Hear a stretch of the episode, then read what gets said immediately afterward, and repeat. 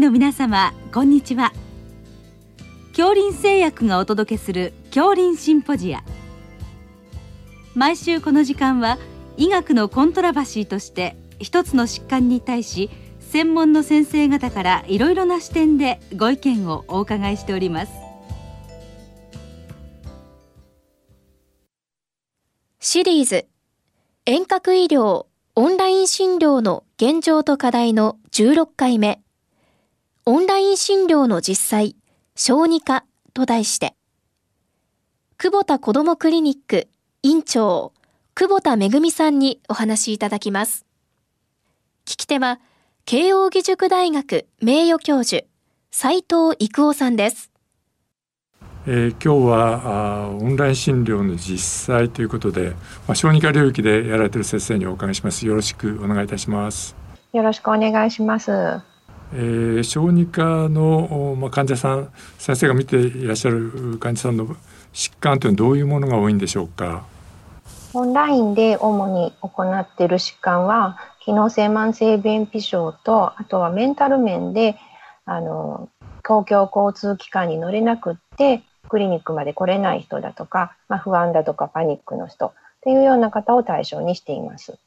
あの機能性便秘っていうのは、あの小児科領域ですとどんな人がそうなってるんでしょう。えーと、機能性便秘症はもともと基礎疾患がなくて便秘の状態になっているお子さんを指していまして、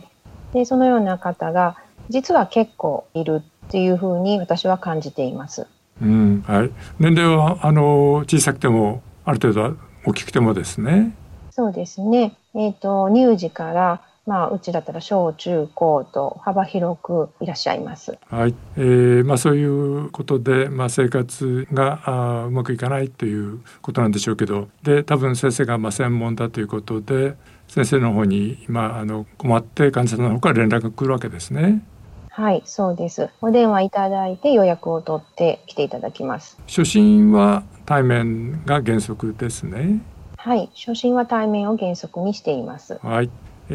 ー、そうします。具体的にはどんな診療になるんでしょうか。はい、えーと、まずお電話で予約していただいて、で来られて、えーと、便秘の状況を確認します。で便秘でも便が硬いタイプと、えーと、便の回数が少ないタイプもありますので、そのあたりを聞き取りして、あとお腹のエコーも取ります。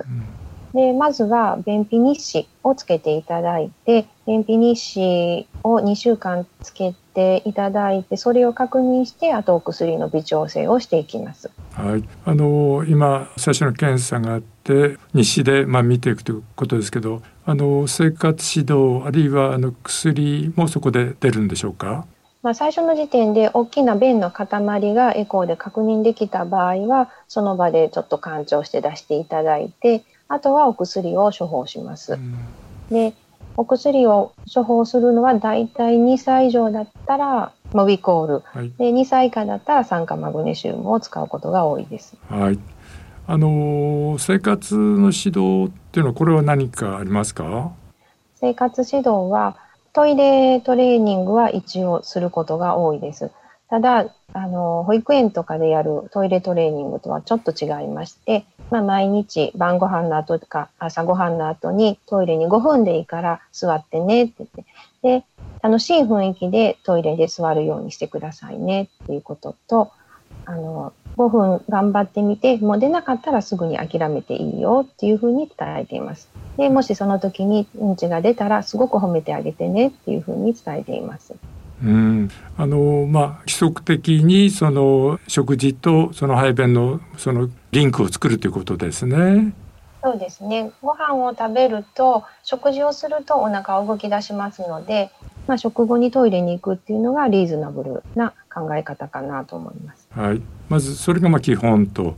あの、はい、食品などで特別な指導はあります。えーと、便秘はマルチファクターですので、あの一つだけ頑張って繊維のあるものばっかり食べたらすぐにあの症状が改善するというわけではありませんので、まあ、食事に関しても水分摂取、あと運動なんかに関しても通常通りでいいというふうにお伝えしています。でもちろん繊維を頑張って取っていただくのもいいんですけれども、特にそればっかり気にするというわけではなくて、バランスよく、えー、規則正しい生活をしてもらえればいいというふうに伝えています。はい、えー、今のが、まあ、先生の、まあ、秘訣ということなんですけれども、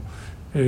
ー、このオンライン診療をそこで入れていく場合のそのメリット、これはどういった点がありますか？はい、当院は、えーと、遠方から便秘の患者さんが来られる場合が多いので、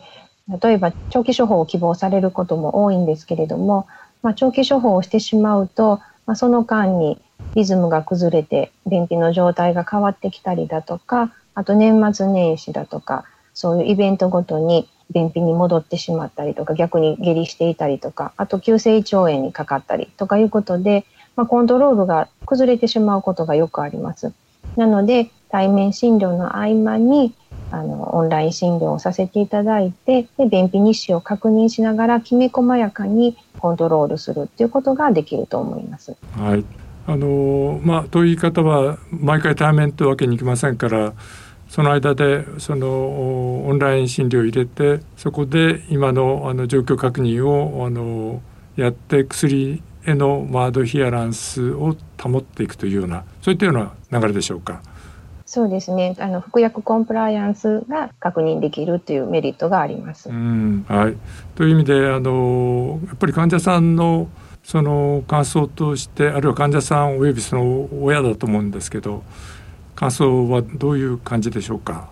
はい、感想はとても良い感触を持っていただいていると思います。だいたい毎回、じゃあ次回もオンラインでいいですかって言われるんですけど、いや一応次回は対面でってこちらからお願いする感じになるぐらいです。うん、あのまあ、長い間困っていた人が、まあ、こういったことであのうまくいき出すと、まあ、とても先生としては、まあ、感謝されて良いということでしょうかね。はい、そうですね。うん、あのもう一つ先生 の, あの柱としてはメンタル面の具合悪い人ということがありましたけど、これはどういうことになりますか？はい、あのパニック発作だとか不安が強くてクリニックに来られない、でも本人としては治療したいという意思がある、こういう場合がオンライン診療のかなり良い適用だと感じています。うん、あのまあ先生のクリニックに電車で来ようと思っても、それは来れない人ってことですね。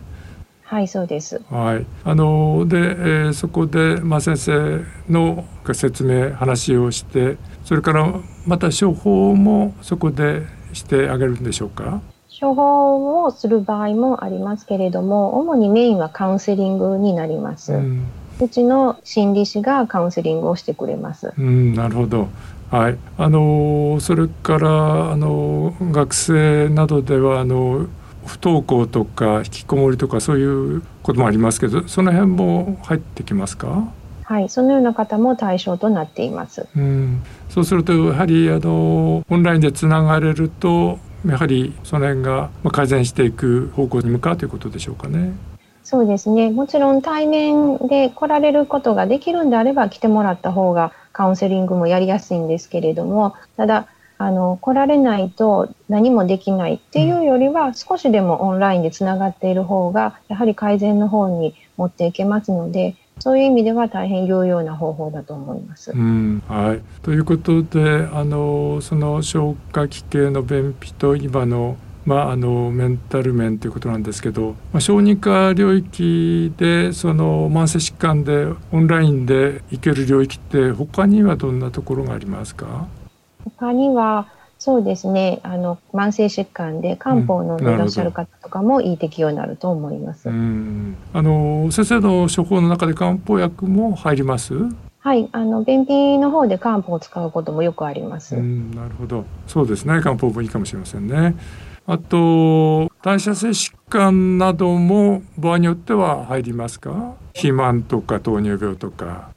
そうですね、当院では取り扱いはないんですけれども、肥満は良い適用だと思います。うん、わかりました。あのさて今慢性疾患のお話でしたが、あの急性疾患もあの小児は多いと思いますけど、その辺はどうでしょうか？えっと、急性疾患で現在コロナの次元措置下で、まあ、初診で見ることができるんですけれども、まずはお電話いただいて、で当院で見れる範囲で、まあ、オンラインでも問題ないと判断した場合はお受けするようにしています、うん、あの発熱などですね、はい、急な発熱、初日の発熱で、うんまあ、呼吸状態が問題ないだとか、うん、他の症状があまりない場合はお受けしています、うんまあ、オンラインで、まあ、見れるということですね、はい、それから処方も、まあ、オンラインでいくということでしょうか、はい、処方は、えーと、処方箋をご自宅に送ったりだとか、今はあの薬局の方に、うん、あの処方箋を送ってっていうこともできます。はい、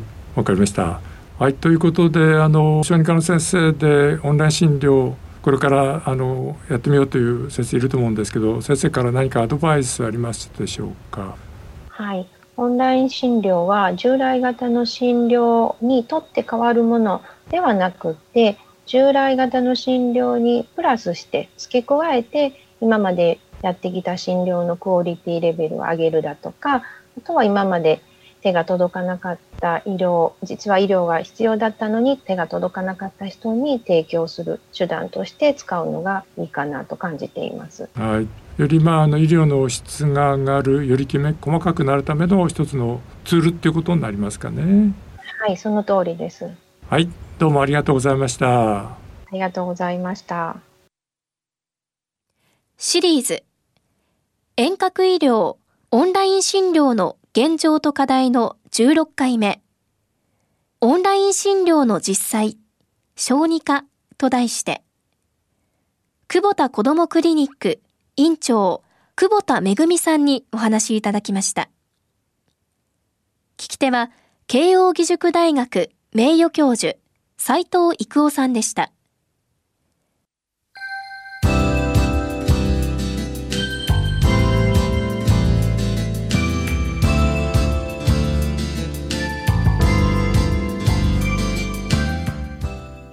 それでは杏林製薬がお送りしました杏林シンポジア、来週をどうぞお楽しみに。